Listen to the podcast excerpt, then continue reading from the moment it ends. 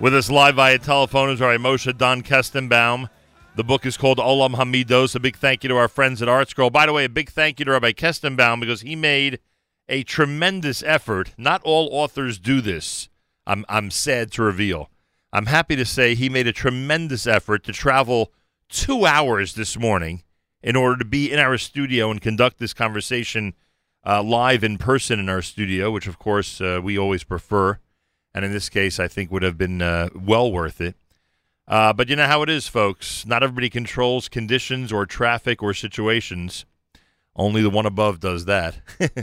um, to whatever extent we don't. And uh, therefore, um, I've asked Rabbi Kestenbaum to pull to the side of the road. We'll conduct this conversation by phone. He, of course, is invited back at his first opportunity when it is convenient for him to be in lower Manhattan and when he doesn't have to uh, Dafka travel a couple of hours to be with us on a uh, broadcast morning. Rabbi Moshe Don Kestenbaum, welcome, to, a good yard to you, and welcome to JM in the AM. A good yard. Thank you so much for having me. A pleasure. You know, I said to you off the air, you expect a lot from human beings because in your book, Olam Hamidos, A Guide to Understanding Ourselves and Refining Our Character, you basically go through every possible human trait there is that needs work, that always can use improvement. And I would assume that when I ask the question of authors why you wrote the book, that that would be one of the reasons you wrote it. Yeah, and I appreciate you saying going through all the character traits because someone asked me, um, you know, when I'm going to write a book about other character traits, uh, part two, and I was trying to think. I was trying to think to myself, you know, what things you know, I didn't cover everything, but what did I miss exactly that you had in mind? But I appreciate you realize the comprehensiveness of the of the work, Baruch Hashem. Yeah, there's there's a, there's a lot covered. All right, let, let me get started and dive right in because there's so many questions I want to ask. You have a section toward the beginning of the book, and I think this is so apropos for this time of year, as, as really obviously most of the book is. We all try to perfect ourselves as much as possible uh, during these ten days. Um, it starts with the words free will means no excuses. And this is something, of course, that, you know, all human beings, but certainly those who believe, uh, always contend with. You know, the issue of free will. Do we really have the choice to do what we wish as opposed to something being predestined or God supervising us to the point where he would quote unquote control what we do? And you and you make it very clear free will means no excuses. And this time of year when we might be apt to blame others, including the one above, for our own behavior. I think it's an important message to keep in mind. That's definitely true. And I also think, you know, I hope the book is written in a positive, meant to be in a positive way, that the fact that we have free will and we don't have excuses really also testifies to our greatness of what we're able to accomplish. When people feel that nothing is their fault and they're not capable, they end up, you know, locking themselves in into a very you know, small minded life. No question about it. And that could be a very uh, uh, degrading and difficult experience when one approaches it that way. And I guess that that's why when we emphasize the chesed that's being done in our community, when we emphasize the incredible amount of Torah study that's happening in our community, uh, what what you're saying is is you know it's there's a good reason to be very positive about that. We have the choice to behave in the manner with which we you know would like to, or that we'd like to. And look what we've chosen. We've chosen both individually and communally to concentrate on some very important uh, aspects. You know, you've touched on something very important that's meaningful to me that a lot of people are speaking about the terrible generation, the terrible times we live in.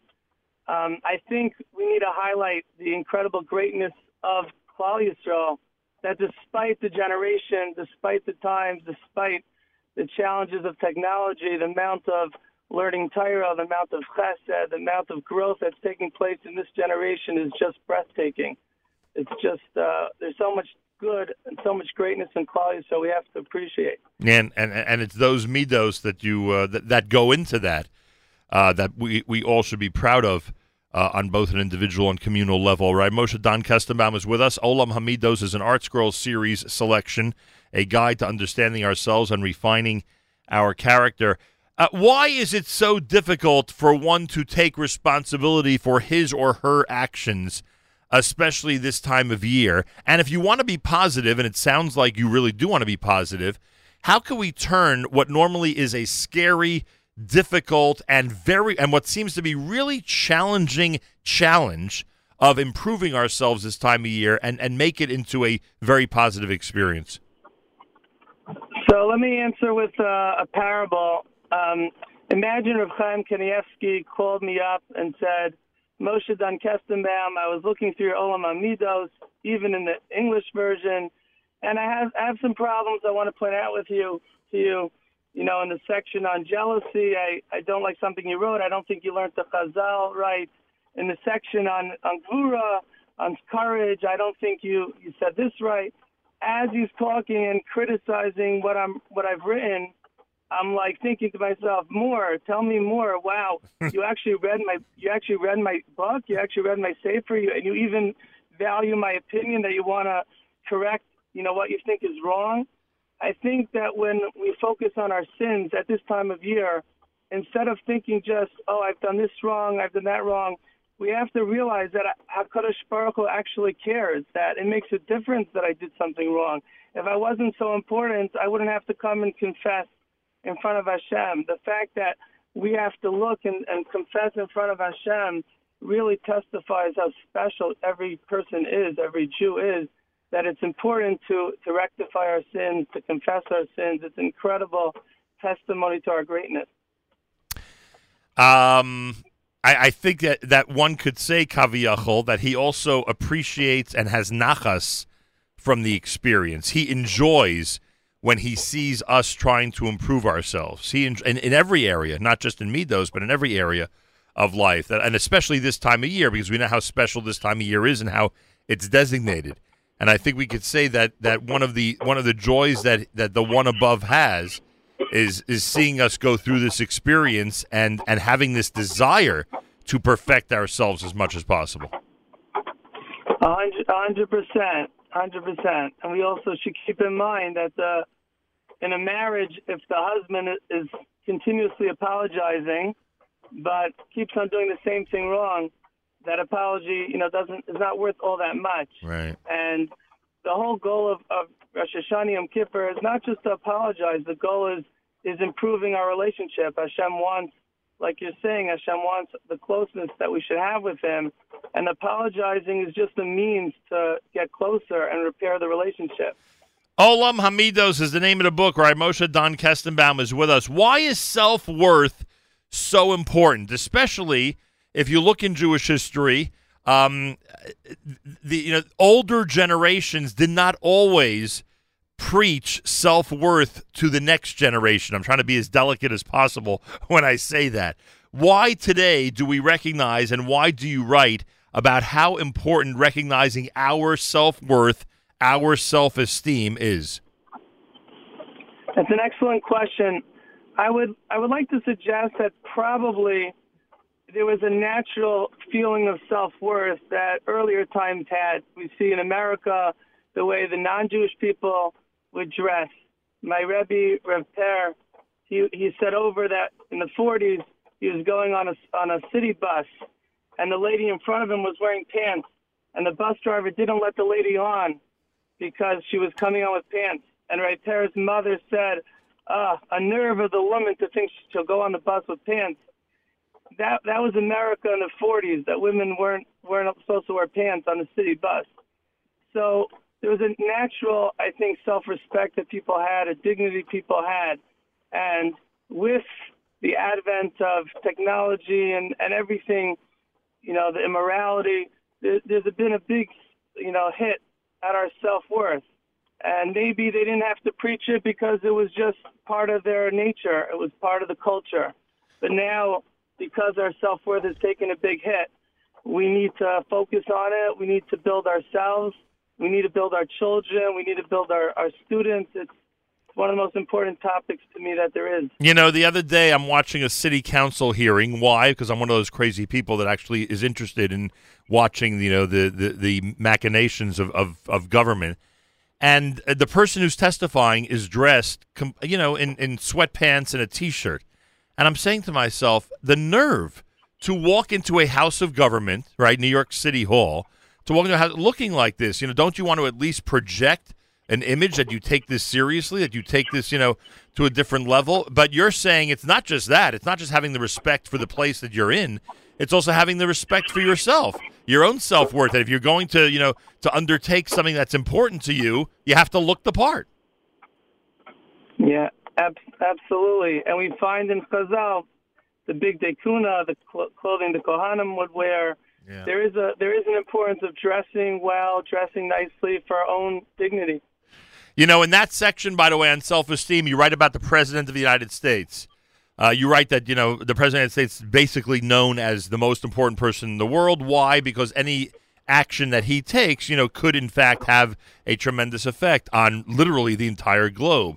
And you, and you write that, that sometimes we need to have the same type of attitude, that what we're about to do or we've undertaken could really swing things in a in a drastic direction. Would that be the right way of putting it? hundred percent. We're speaking about uh, Rosh Hashanah Yom Kippur Al We have to realize that our our sins make a difference, but it's not only that our sins make a difference.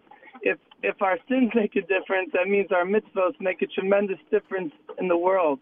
Every mitzvah creates a, a positive malach, a positive angel.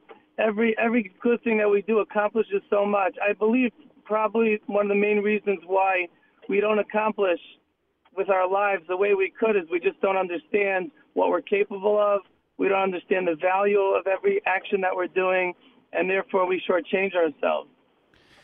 Are you in the world of chinuch up in Waterbury? So uh, I'm not in Waterbury anymore. I was in Waterbury for 19 years. Wow. Um, I am I am now uh, mashgiach in a new beis medrash program by Heichal Torah and Teaneck. The reason I the reason the reason I ask is because you have a brilliant section in the book Olam Hamidos about um, the power of praise, and I think very often both teachers slash rabbeim and parents do not understand the importance of praising their students and children as much as possible. And when you think about it, one of the things we are constantly doing, literally to God kaviyachol, is praising Him and also accepting and hoping that he would, you know, praise us and be have a positive attitude toward us in return. Could you speak for a moment about how vital it is for parents and educators to understand this message? Such a wonderful point you're making about praising Hashem. It's it's so important to compliment. How good do we feel? Just think about how good we feel yep. when someone gives us a compliment. Yep. I speak to educators. I tell them what do you remember from your, you know, third grade rebellion, your third grade teachers? Which teacher do you remember? The teacher that taught you the, in the best way possible, gave you the best education, or the teacher that made you feel good, the teacher that gave you a little bit of warmth? We don't. It's the most important thing in chinuch to me is giving a child uh, good feelings, a warmth, and as a rebbe, you know, especially when I was teaching um, youngsters, instead of calling parents with a negative report, I would I would rush to call parents with a positive report. Mm. positive, positive, positive feedback builds people. Even adults, we could be 30, 40, 50, 60, 80, 100 years old. We're still craving to hear a kind word from somebody. And when someone tells you you're doing such a good job, what happens? We want to do more. And when we tell our children, we praise them for the good things that they're doing, sincere compliments, not just fake compliments. We really point out their milos, what they're doing right. When a when teachers praise their, their students, children are just encouraged to just keep on doing better and more and more. And you write about the uh, the combination of love and discipline, which good parents out there, or aware, I should say, parents who are aware, understand. You write about the uh, the concept of just pouring, you know, love onto your children, which again parents who have their eyes open, I think, know exactly what you mean. And when you write about honoring your child, I don't think you're saying it in the negative way that some people have presented recently that, you know, children control the family and unfortunately, in many cases, you know, really, you know, control the parents. Uh, that's not the way it should be. I think you're saying it in a way that you can be a disciplinarian, you could be a leader of a family, you could be a parent of a child, and nonetheless still have the respect for a child that they need in order to become really productive, positive people? Hundred percent. When we're when we're disciplining other people, or even a boss running a company, there's a way to talk to people. You could talk to people in a calm way, in a respectful way, or you could talk to people in a demeaning fashion. And people forget that when it comes to their own children, there's no less of an obligation of being sensitive to their feelings and how and how to talk to them. If you notice, there's a pus, there's a pasuk that says that Yaakov Avinu says to his brothers, "Let us gather the stones." It uses expression brothers, Right. and perhaps there's a me- message that when you're when you're asking your children to help, when you're asking your kids to do things, you could do it in a way that you're talking down to them, or you could do it in a way that includes them and builds them up. And by the way, that formula, you would argue, because you write about it in chapter seven of your book, uh, includes the teacher student relationship and certainly includes the spousal relationship that one has with their own spouse. It is, it is that same honor and respect and love that goes a tremendous way and, um, uh, and goes a very long way and, and really is the most important part of those relationships. Yeah, I'm happy you brought up marriage because to me that's one of the most important pieces of the of the sefer of the book that runs through is that people want to change the world and people want to accomplish many things, but it starts by how you treat your spouse, how you treat your family, and the real place to work on your midos and work on your character is by how you treat your family. And that's what's most dear to HaKadosh Baruch Hu, in the privacy of your own home. How are you talking to your spouse? How are you talking to your children?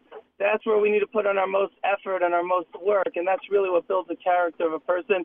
And if a person builds in his own home, Hashem will help him be able to build and accomplish outside of his home.